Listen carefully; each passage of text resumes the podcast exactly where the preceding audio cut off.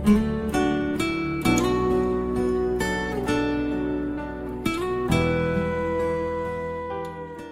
ราบแม่ครูช่วยอธิบายต้นจิตกับปลายจิตด้วยค่ะ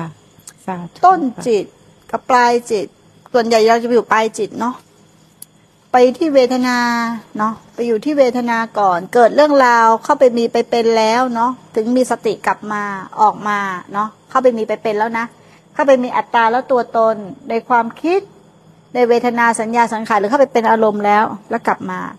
ขยับขึ้นมาอีกเนาะเข้าไปเห็นเวทนา เห็นสังขารปรุงแต่งเนาะแต่ยังเป็นระหว่างกลางอยู่ ขยับขึ้นมาอีก เห็นตั้งแต่ต้นจิตที่มันมีพฤติแห่งจิตของการกระทำอะไรที่กระดุกกระดิกขึ้นมา หรือมีความปรารถนาในใจมีการกระทำขึ้นมาในใจ ในระหว่างขณะปัจจุบันนี่คือต้นจิต ถ้าเราเห็นต้นจิตอย่างเงี้ยมีการกระทำที่กระดุกกระดิกได้ทั้งหมดมันเป็นสังขารปรุงแต่งทั้งหมด แต่ถ้าเราหลงไปทำมัน ไม่ใช่ต้นจิตแล้วนะ เราหลงไปกับสังสารวัฏก็จะเป็นกลางจิตและปลายจิต คนที่จะทันต้นจิตจะต้องมีสติปัญญา มีความตั้งมั่นมากเนาะหรือมีความเข้าใจพระสัทธรรมและน้อมเอาพระสัทธรรมตลอด แต่พวกเราปฏิบัติอยู่ที่ ปลายจิตกลางก็ไม่เข้า ต้นก็ไม่ได้เห็น เพราะเราเป็นผู้กระทำถ้าเรามีผู้กระทำหมด มันจะเห็นต้นจิตไหมไม่เห็นเราต้องเห็นผู้ที่พยายามกระทำอะไรให้เป็นอะไร แม้กระทั่งผู้ที่พยายามจะตั้งสติก็เป็นสังขารปรุงแต่งแต่เราไม่เห็นบางทีแล้วคนบอกว่า อยู่คิดดี เนาะเราคิดดีเรามีความเมตตาเราอยู่ด้วยมีความเมตตา เพื่อนพ้องกันดูแลไปอย่างเราหลงสังขารหมดแล้ว อันนี้ไม่ต้องถามว่าต้นกลางปลายเนาะปลายปลายเข้าใจไหมปลายยาวเลยลองสารวัตรจะยาวยาวเลยเนี่ยกี่ภพกี่ชาติก็ไม่รู้เห็นไหมความเป็นคนดีไม่ได้หมายความว่าพ้นทุกนะ คนดีก็ทุกแบบคนดีนะ สังเกตเรามีเรื่องราวหมดนะ แล้วเราก็บอกว่า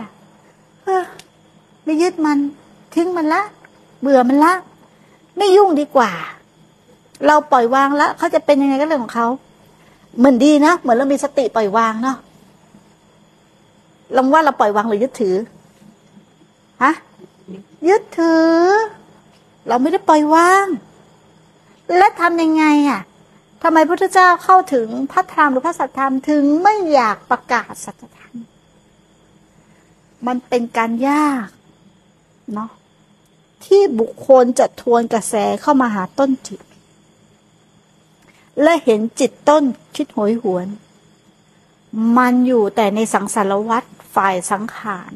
ปรุงแต่งอยู่ตลอดเวลา หลงเป็นผู้กระทำผู้อยากได้ผู้อยากมีผู้อยากเป็นอยู่ตลอดเวลา ไม่สามารถออกมาได้เนาะมันคล้องอยู่อย่างนั้นอะออกมาไม่ได้เลยนี่ความหมายของในต้นจิตกลางจิตปลายจิต มันอาจจะไม่ตรงปักคับค่าคัมภีร์เนาะหรือพระไตรปิฎกเพราะมันได้มาจากการปฏิบัติและเป็นภาษาของแม่ครูเองเนาะถ้าภาษามันไม่ตรงกับสิ่งที่อธิบายในของแต่ละหลายคน ก็แล้วแต่ความเข้าใจของแต่ละคนเนาะ เพราะแต่ละคนอธิบายมาเหมือนกันไหมไม่เหมือนกัน เราจะบอกว่า เอ้ยทำไมครูบาอาจารย์รูปนั้นอธิบายอย่างนั้นไม่ครูอธิบายอย่างนี้แล้วแต่ภาษาของครูบาอาจารย์ที่อธิบาย แต่กิริยาเวลามันพบเจอเหมือนกันไหมเหมือนกัน บางท่านเรียกจิตในการพ้นทุกข์บางท่านเรียกใจถูกไหมบางท่านเรียกจิตหนึ่ง บางท่านเรียกธาตุรู้ ถูกปะ แล้วเราก็มาเฮ้ยไม่ใช่ หลวงปู่องค์นั้นเขาเรียกอย่างนี้ เองไม่ถูกไม่รู้จริง ตัวนี้มันเรียกว่าจิต